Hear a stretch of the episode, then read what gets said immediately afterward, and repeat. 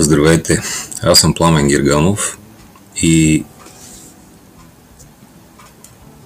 следващия подкаст ще бъде по темата обучение в електронна среда или абревиатурата му е ОРЕС. В началото на март месец 2020 година както се казва на Тагадък, излязохме в задължителна, непланирана вакансия. Първо беше една седмица и след това обявиха, че ще работиме от вкъщи. Електронни устройства, всеки да се спасява сам, да се свърза с учениците и трябва да кажа, че за 48 часа се направиха хиляди, може и повече, стотици хиляди групи в Фейсбук, защото беше най-популярната система. Други направиха групи, екипи и така нататък в Classroom, а пък някои си работеха директно от Viber. Направиха се екипи в Viber, дали са канали, дали са група, няма значение. Но по този начин се осъществяваше връзката. С течение на времето минаха няколко месеца, изведнъж централно от управлението, наречено МОН, тихомълком, едно по едно, наложиха да се използва платформата Teams. Личното ми мнение за тази платформа, че тя не е равнопоставено така, подходяща за хора, които използват от различен вид устройства. И създадоха се екипи, организираха се, направиха се, между другото Teams, изобщо цялата платформа Office 365, Министерството я плаща години наред и плащат някакви страхотни суми за всеки един ученик в тази държава има акаунт, който е генериран и това от много години в Office 365. Това, че тези акаунти буквално насилствено създаване на учениците да се ползват и те не ги ползват, е друг въпрос. Но когато предлагаш една стока, трябва да си я рекламираш много добре, за да може да бъде приложима. Сега, защо не е била приложима? Защото през всичките тези години асинхронно са се предоставяли не повече от 0,01% материали. Всичко останало е било присъствено, на хартия, точка, не се обсъжда. За съжаление обаче, ако през този период, за който е плащан Office 365 и MS Teams, е проработвано асинхронното предоставяне на образователни инструменти, например, допълнителна информация, нещо интересно, което учителя е намерил и го споделя в екипа, кой когато има свободно време и възможност да се запознае. Аз на този принцип в YouTube съм качил над 900 клипа, свързани с музиката, като видеоуроци, като карокета и така нататък. И да ви кажа честно, вършат работа. Но изведнъж, когато оправя цето до задника, ние излизаме в Teams. И тогава, оле майко, започват проблемите. Еми, проблемите са много. Защото не може от днес за вчера автоматично да реорганизираш цяла една система, която години наред работи единствено и само присъствено. И то с хартияни източници. Тук последните години въведоха не електронни учебници, които колегите ги ползват, но учениците много рядко. Тук мога да отбележа и момента защо. Сайтове като Уча се станаха топ известни и полезни. Защото, обърнете внимание, един урок в Уча се е между 10 и 12 минути. Един урок, който е заложен в Teams, за малките 20 минути, за другите 30 минути. Усетихте ли разликата в това нещо? А, второто нещо, което е, че в а, Уча се уроците са записани и са качени. Докато тук учителят Хикс трябва да влиза и да пее като в черква всеки ден литургията, която е по учебен план. И стигаме до парадоксални ситуации. Технически проблеми, проблемни точки за достъп на интернет.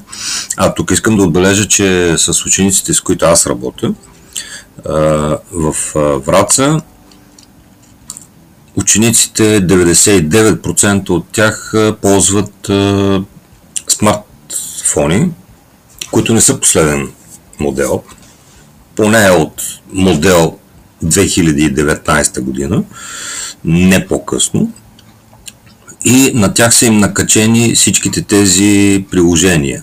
Teams, което е много тежко за телефон, Школон и допълнително всеки останали приложения, които всяко едно дете си ги има в телефона си за общуване. Messenger, Facebook, WhatsApp, Instagram и така нататък. Което не бива да ги обвиняваме, че ги имат тези връзки, тези системи.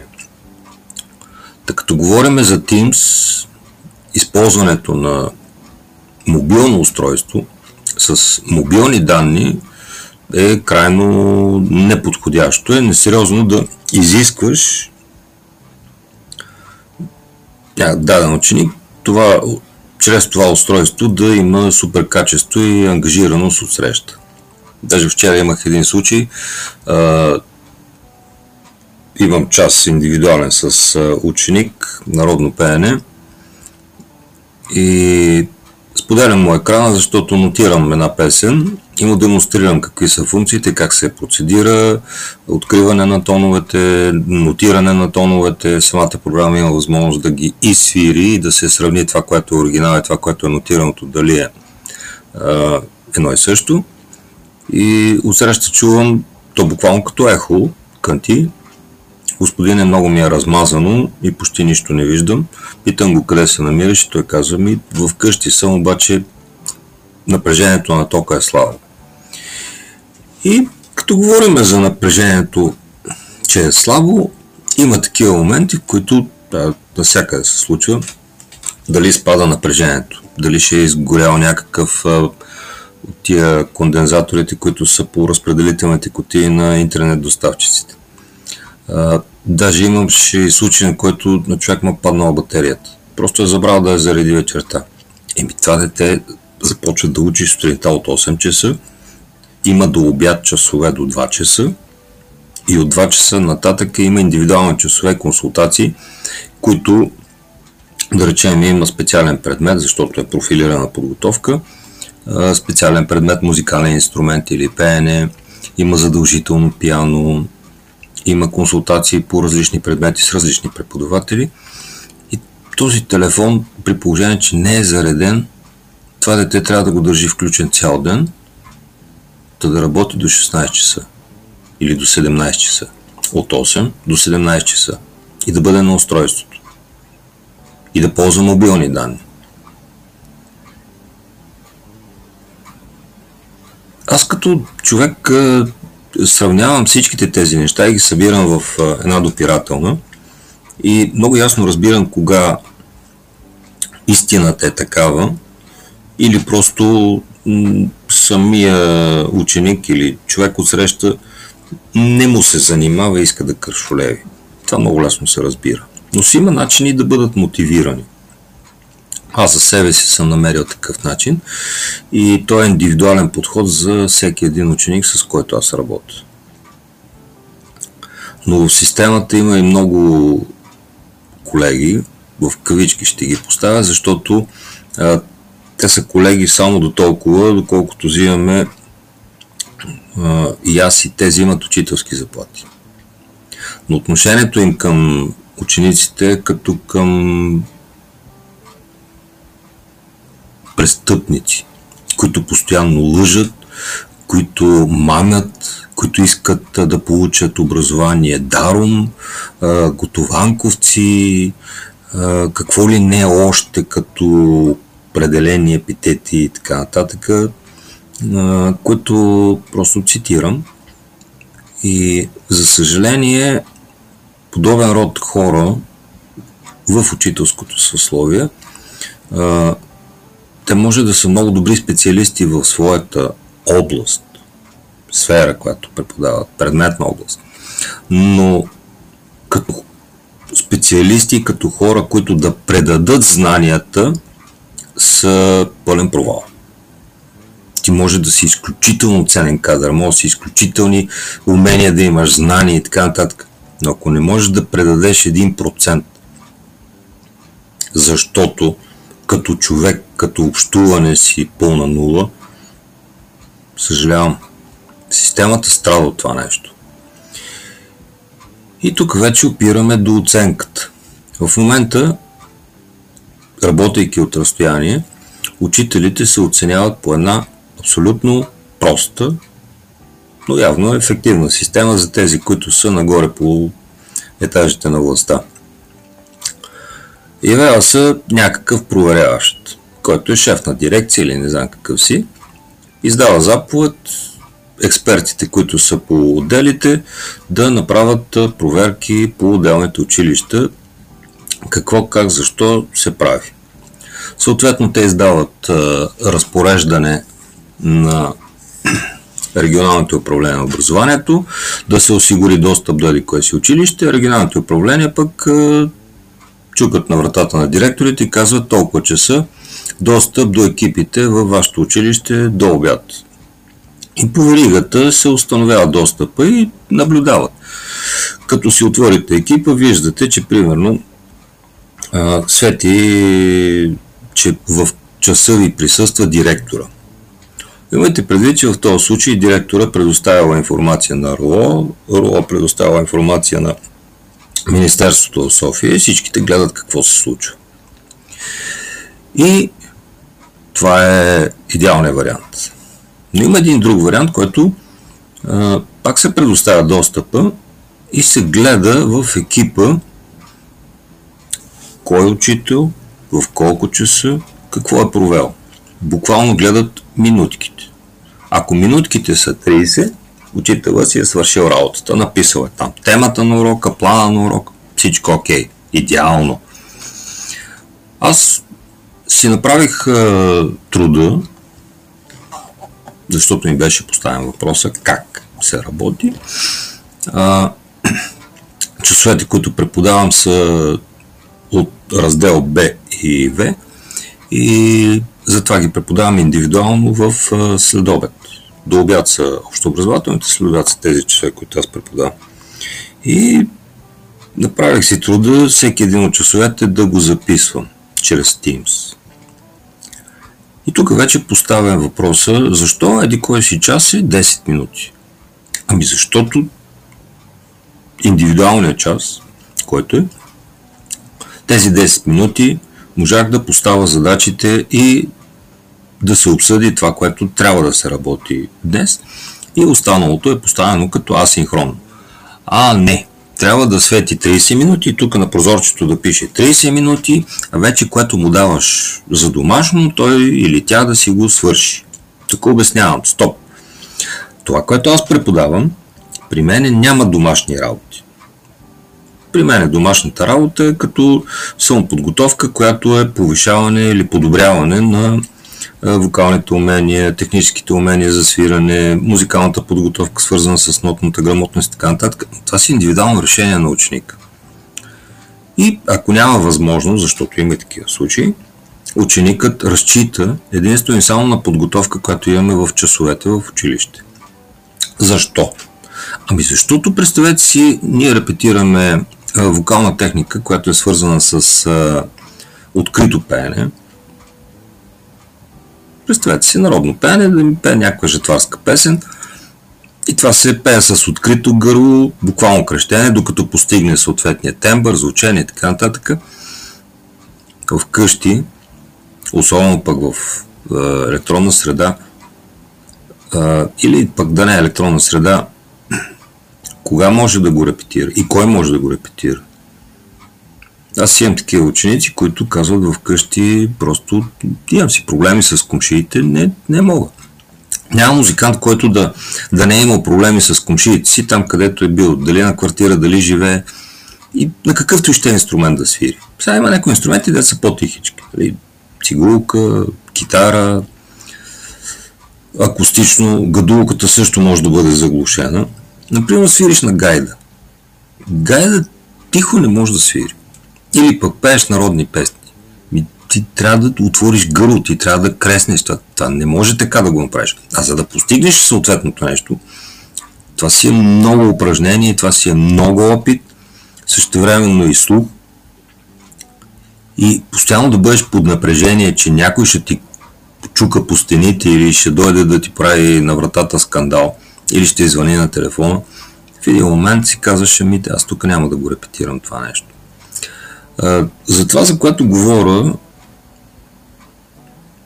и това, което преподавам, е свързано с творчески процес.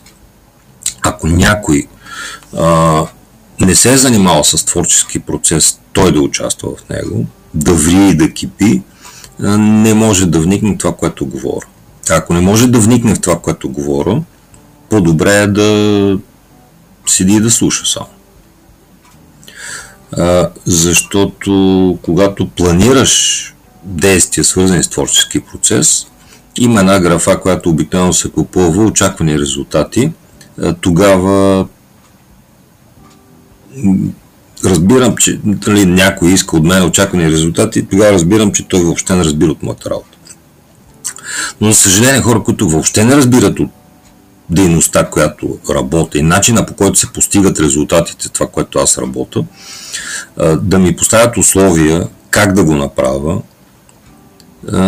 някак си е несериозно. И затова даже вече не ги обсъжда. За съжаление, обучение, свързано с изкуство, включително изобразителното изкуство, от разстояние, така нареченото електронна среда или ОРЕС, трябва да има някакви условности. Не може да стане така, както е било в реалната среда. Просто няма атмосферата.